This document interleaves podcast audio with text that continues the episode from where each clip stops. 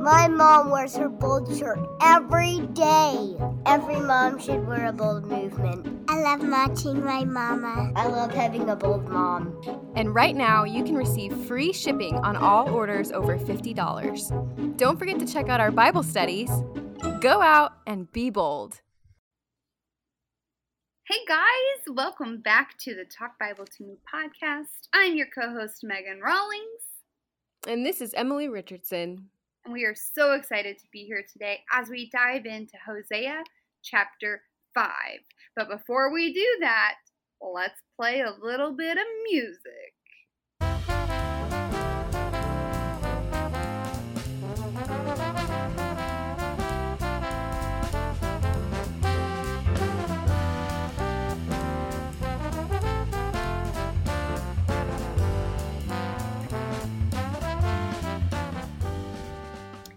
All right, guys, and welcome back. Today we are going to be reading Hosea chapter 5, and I have the NLT version. Emily, what version do you have? I have the ESV. So we're going to flip flop, guys, and it's going to be a wild ride, but you're going to love it. so I will start off, if you don't mind, um, and I'm going to read verses 1 through 2. Hear this, you priests. Pay attention, you leaders of Israel. Listen, you members of the royal family. Judgment has been handed down against you, for you have led the people into a snare by worshiping the idols at Mizpah and Tabor. And you have dug a deep pit to trap them at Acacia Grove. But I will settle with you for what you have done. Emily, what do you have to say about that? you kind of found sounded like like an announcer on the Hunger Games you know, like very sweetly announcing doom. well, I'm I'm happy to be sweetly announcing doom. you know, I, I can't lie, I don't have my glasses on and or it said um you have dug a deep pit. For some reason I almost said dung and I'm really glad I didn't because that's not what it says. now you outed yourself, so no going back now. Well, I do have the power of editing. oh boy.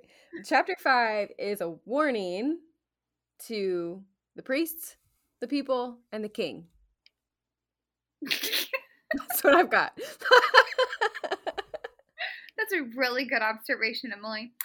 So, in the first verse, no, in the first couple of verses, there is something that I would like to acknowledge, and it's a little bit of grammar for you guys. You know how great Emily and I are at grammar. um, I was reading in Douglas Stuart's commentary um, on Hosea chapter 5. Well, on Hosea, and in chapter 5, he talks about each unit having these elements, right? These major elements. And he says there's three imperatives um, which an imperative, if you don't know, means like a command. So there's three commands and a judgment sentence. And then in the second unit, there are three accusations connected with the three scattered sites. So I just want to break that up. So the imperatives that you hear, the first one is here. Um, when it says, what's it say, Emily? I'll say I'll say what the imperative is, and you read the verse for me, okay? Okay. The first imperative, the first command is hear. Mine says, Hear this, O priests. So, hear, and the addressee is the priests. The second command is pay attention. O house of Israel. The addressee is the family of Israel. And then the third is listen. O house of the king. The addressee is the family of the king imperative. Uh, sorry, the family of the king. So here, pay attention and listen. And then paralleling that a little bit, we have the three accusations. Um, since you have been trapped, a net spread, a pit, and then there's three places as well: Mizpah, Tabor, and then um, I don't know how to say that, and I'm scared to say it wrong. Which one? Shittim? okay, see, I don't have that one in my translation. Oh, really? No, just I, I, just have. I read that in the LT. Um, I have Mizpah and Tabor. Um, I wonder and if he Acacia Grove then. maybe. Shittim. Yep, it is. I don't enjoy saying that. It makes me uncomfortable. That's how I was with the word whoredom at the beginning of this season. Oh man, these folks really need to name their towns a little bit better for the English language. I'm just kidding. All right. So I just thought that was really interesting with the commands, the addressees, and then um, what happens right after that. So, do you have anything else for the first couple verses? Yeah, just a just an interesting um, piece of information, I guess. Mizpah and Tabor were likely places of hunting, and ah. so my commentary talks about this that the figure here is of people being hurt as if being hunted and trapped by the religious and civil leaders of the day, and not just hunted but slaughtered, just as a a picture of how badly they had gotten into their sin and their sacrifices and their false religions that it was like the religious leaders and civil leaders of the day were basically trapping them into these false beliefs and Yeah. slaughtering them spiritually.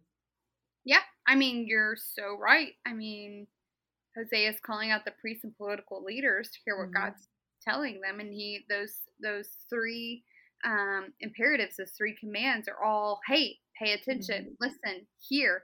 Anyone when when we talk about studying scripture, when things are repetitive, we tell you to circle them or pay close attention. Um, if the Bible says something once, is important. If it repeats itself, pay attention. Yeah. Great. Okay, You want me to read? Are we on verse three? yeah, girl. How far you want to go? Um, how, you decide. I can just do three and four. It's the way that it's that it's split up in mine. Uh, let's see. It says, "I know that. Remember, this is ESV. I know Ephraim and Israel is not hidden from me. For now, O Ephraim, you have played the whore. Israel is defiled. Their deeds do not permit them to return to their God. For the spirit of whoredom is within them. For and they know not the Lord." So, a little note that I had on this one is that. Uh, verse 4 their deeds do not permit them to return to their god it seems interesting because you know we know a god who always takes his people if they come to him right but our deeds are are our fruit of who we really are and what our heart really is about and i think that the way we act and the things that we do are a visual of where our heart is truly with the lord and if we are calling out lord lord but we're not actually living our lives for him then uh, we just have words and not actions. And these people in particular, their hearts desired prostitution in every form, not just sexual, but spiritual prostitution. And their deeds did not allow them to return to their God because they were not. I mean, as it says, the spirit of whoredom is within them. They know not the Lord. They only knew what they wanted to know. Yeah. Um, another reason for judgment that's happening here is that religious prostitution, the priests have encouraged it. And God Mhm. knows um, about their corrupt, adulterous behaviors. Um, it's not something that can be hidden. And I think as children, we always like, if I can't see it, it can't see me. Like the boogeyman in the closet kind of situation, right? Um, if I can't see it, it can't see me. And, and if you notice, little kids will like, if you're playing peekaboo, they'll hide their face, but not their body, right? Mhm. Um, Yep. It's the same kind of concept where it's like we try to hide from God, but it's there's no hiding from God, Yeah, he can see it all. And He can see your sins. You can't hide them, and I think that's actually one of the beautiful aspects of God is that like I don't. It's not like I'm going to shock Him with my sins. Like He already knows. Yeah. Um, and I find It should be a burden lifted to know that he knows all that already. Yeah. Um, another thing, um, in in contrast to God's knowledge of Israel um, and Israel's sins, um, I think Israel lacks this personal knowledge of God. Does that make sense? Mm-hmm. So, like, they didn't have godly priests teaching them. Um, they weren't having godly worship at their temples.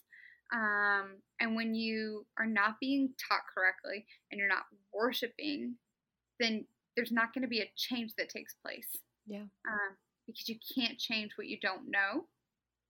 And so I think one of the reasons it's hard for them to return to their covenant covenantal partnership is because they don't even know what the covenant or the God who the covenant is is or what the covenant is, if that makes any sense. Yeah. Yeah. The beginning of wisdom is fear of the Lord and knowledge of the Lord, right? So if you do not know who he is and you're not seeking knowledge from him instead of worldly cultural things, then what you know is probably going to be the foolishness of the world instead of the wisdom of God. Absolutely. All right, let's do verses 5 and 6. The arrogance of Israel testifies against her. Israel and Ephraim will stumble under their load of guilt. Judah too will fall with them. When they come with their flocks and herds to offer sacrifices to the Lord, they will not find him because he has withdrawn from them.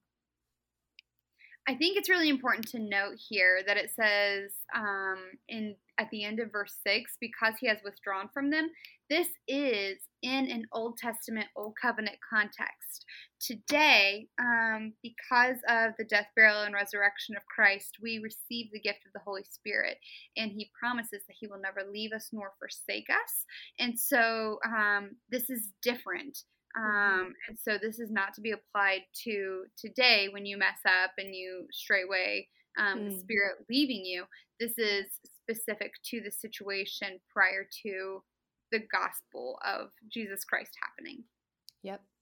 Yeah, and with that, that in this verse is talking about with their my version says with their flocks and herds they shall go to seek the lord and this is talking about the sacrifices that they would make they would go to these mountaintops with all of their sacrifices to give to the Lord, but they to get his favor, but they didn't have any like it said before any evidence of that true faith. So it was just it was just a mere sacrifice. It was not a a heart change. And so it's the same idea that they they weren't actually seeking him. They were seeking his favor. They were seeking his approval with their sacrifices, but they weren't actually changing the way they were living. And so, with this Old Testament way that the Lord would withdraw, it was his way of saying, if you're not drawing near to me, I'm not going to draw near to you. And you're not actually drawing near to me with your hearts right now.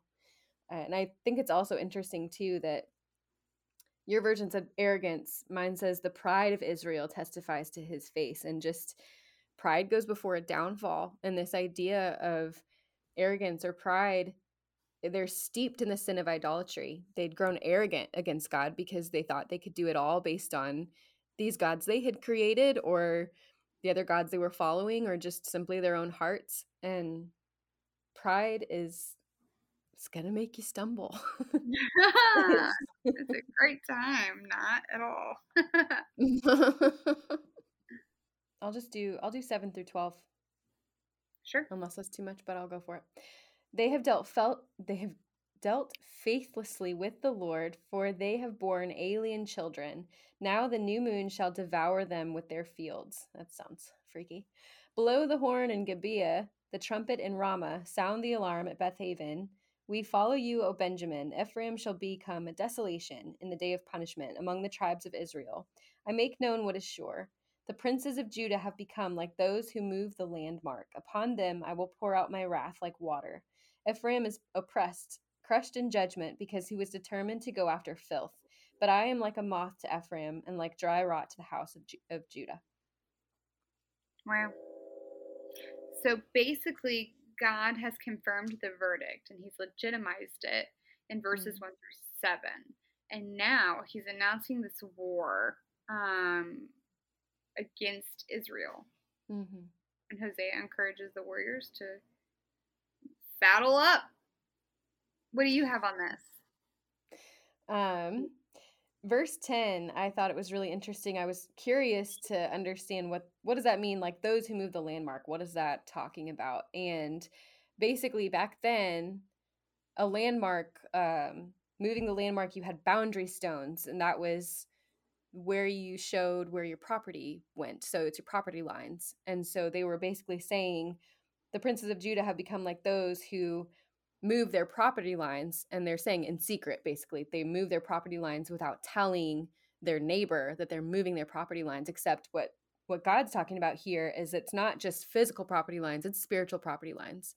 They're moving those lines of what's right and wrong, and they're doing it in secret so that over time, those lines are kind of becoming fuzzy about what's right and what's wrong to the point where um, they don't even know what's what's the true God and what's an idol, which I think is really relevant today. Uh, I think we're doing the same thing.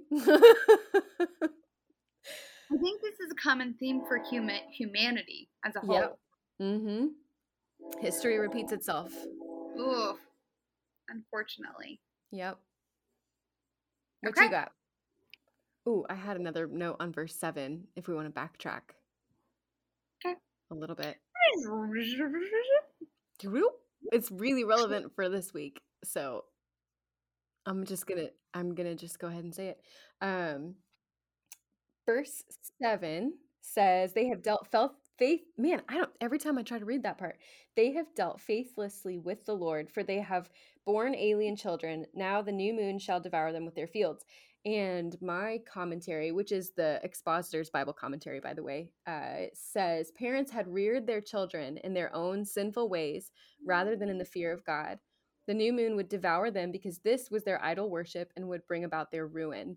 So they were they were basically prostituting and getting pregnant under the new moon and this was a, a form of worship for them which maybe this is just me you know reading into where we're at in our culture but i just see that we are doing the opposite today mm-hmm. we are not rearing children in our sinful ways but we are um, aborting them we are getting rid of children in our sinful ways because we want our own things. We have our idols and we have the things that we're worshiping, not necessarily a new moon. Well, you know what? Some people do worship a new moon because I think a lot of new age practices are pretty relevant too. But this idea that if you are not um, raising your family or not raising a family in a way that honors God, there will be consequences for that. And God cares about family and he cares about the way the family is raised and he cares about how we see our children that they're not just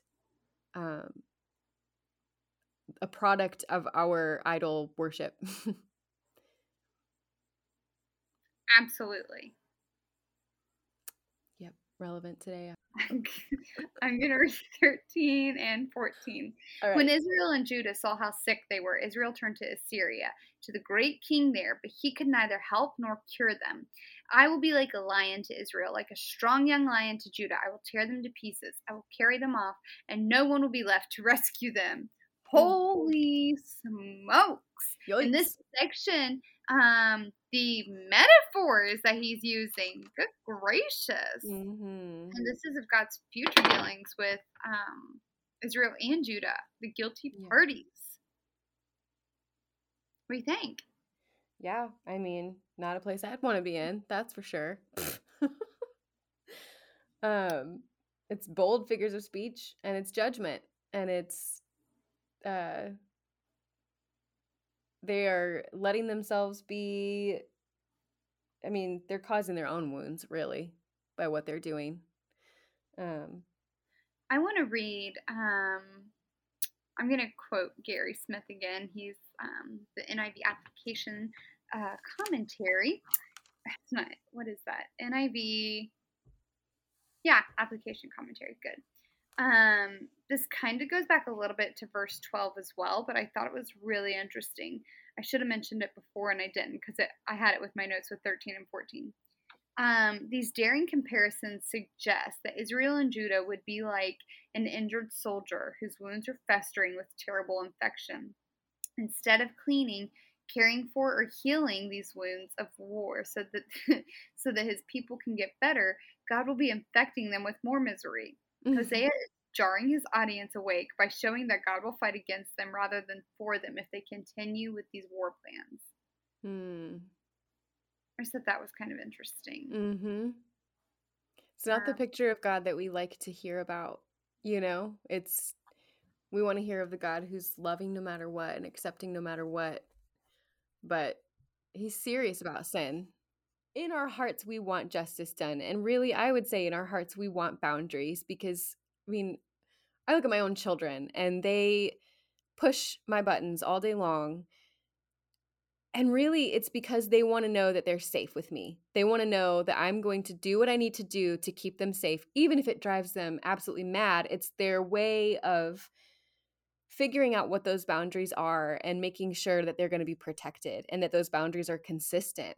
And if if I struggle with that as a parent and I don't do that for them, then they're literally like wild animals running around doing whatever they want, but there's meltdowns constantly because they don't feel that sense of protection if I'm not being just with them.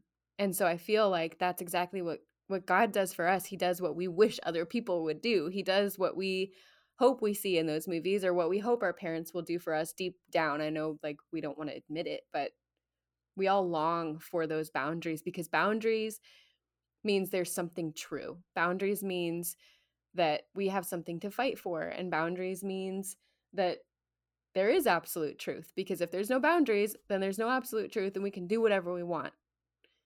so Israel realizes its vulnerability of um that the wounds that have festered and God has threatened to basically infect, right? Mm-hmm. They understand that vulnerability and they worsen it by seeking relief from Israel rather than mm-hmm. God. Now, here's where it gets good. Although Judah is not directly um, in trouble for going to Assyria in this verse, in 2 Kings chapter 16, it does record Ahaz's request for help from the Assyrians mm. during the Syro Ephraimite war. Yes, I did read that sentence from my very good friend, um, who I've never met, Gary Smith. But I do think it's interesting that we do these cross references. So it shows that although it's not explicitly here, we know in other parts of Scripture we let Scripture interpret itself. Scripture yep. interprets Scripture. Yep. Um, they're still, like we talked about a couple weeks ago, they are still relying on Assyria instead of God. And mm-hmm. that is mm-hmm. like infuriating. And I'm sitting here like, you're so dumb, but how often do I rely on my sinful We nature? do the same thing. Yeah. yeah. All the time. Um, the picture of God is a destructive lion. Do you have anything about that? Uh, I don't actually. So if you do, go for it. Yeah. So, um, have you ever tried to wrestle a lion? Every day, you know. Yeah. How's that go for you? no, I think um I think the imagery here is that you're not going to go fight a lion because you're not going to win. You're not going to yeah. be able to stop him. And mm. Assyria um is trying to bring Israel and Judah to defeat and God is just like no. Mm. He's full mm. of sovereignty, he has power. Um, and it's natural for people to fear uh, the powers that be, Syria, right? Mm-hmm. Um, but this is Hosea's warning to them that you should be more concerned with the power of God than the power of Assyria. Yeah. That's and no good. One, no one's going to get away from God's final judgment. Yep. Yeah. All right, verse 15. Do it. Okay. I will return again to my place until they acknowledge their guilt and seek my face, and in their distress earnestly seek me. So, I'm going to read this bridging context because um, that's what I do. I just quote commentaries, apparently. Sometimes it's like, why paraphrase? If they said it good, just say it, right? Easier that way. Well, I'm editing that out because that was not very nice. Let's hear it. I have been like studying so much. You have to forgive me. Since Hosea, um, chapter 5, verses 1 through 14, are tightly connected to specific events in the historical warfare between Israel and Judah, any attempt to apply this passage must be tied to the broad principles underlying God's message through Hosea not to the events themselves. This section is an example of what any nation should not do if they want to avoid the wrath of God's judgment, which I think is very applicable in this in today, right now, mm-hmm. in this mm-hmm. situation we're in. Three bridging concepts support what Hosea announces in these verses. One, God holds leaders responsible. Mm. Two, sin separates people from God. And three, military solutions do not solve spiritual problems. Mm. Ouch. Yeah. Do you have anything else? Um, just yeah, just real quick, you can reference back to verse six with this verse and seeking the Lord because if you notice in verse six, it talks about they go up and they seek the Lord and they don't find Him.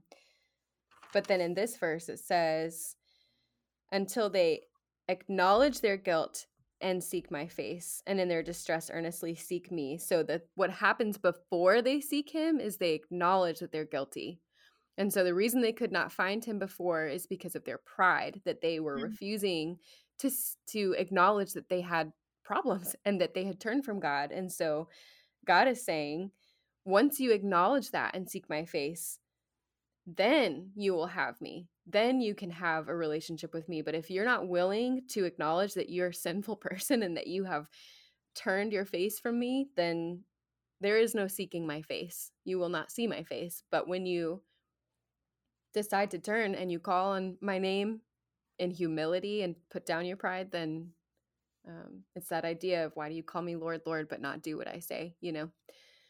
So there has to be an acknowledgement of sin for the Israelites and for us today before we can have a true relationship with Jesus. We have to be able to acknowledge that we need him first. Yes, we love him and he loves us. Uh, but if we don't acknowledge first that we need him to be able to have life, then that relationship is is basically just built out of our pride, which isn't really a relationship at all. Yeah. Um, pride blinds for sure. I have a Mhm. quote from the Valley of Vision Be happy in him, O my heart, and in nothing but God. For whatever a man trusts in, from that he expects happiness.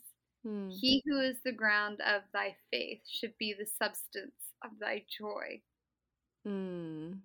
I don't know, just felt applicable there. That's good. We just did, my husband and I just finished a series at our church about family and marriage. And the whole idea was that the purpose of our life is not happiness, it's mm-hmm. holiness. Yes. To be set apart and clapping. I don't know if Yep. that I don't know if that translated well via mic. yep. It's good. Oh, very good. All right, ladies. This is an extension of the boldmovement.com, a women's ministry. And if you are interested in hearing more, go check us out. You can hit that subscribe button. You can give us five stars. You can leave comments, and you can tell all your friends about it. What do you say, Emily? Please do. Please do that. We're begging you. you- yeah. And if you want to support us monetarily, you can do so at patreon.com forward slash the bold movement. Until next time, go out. And be bold.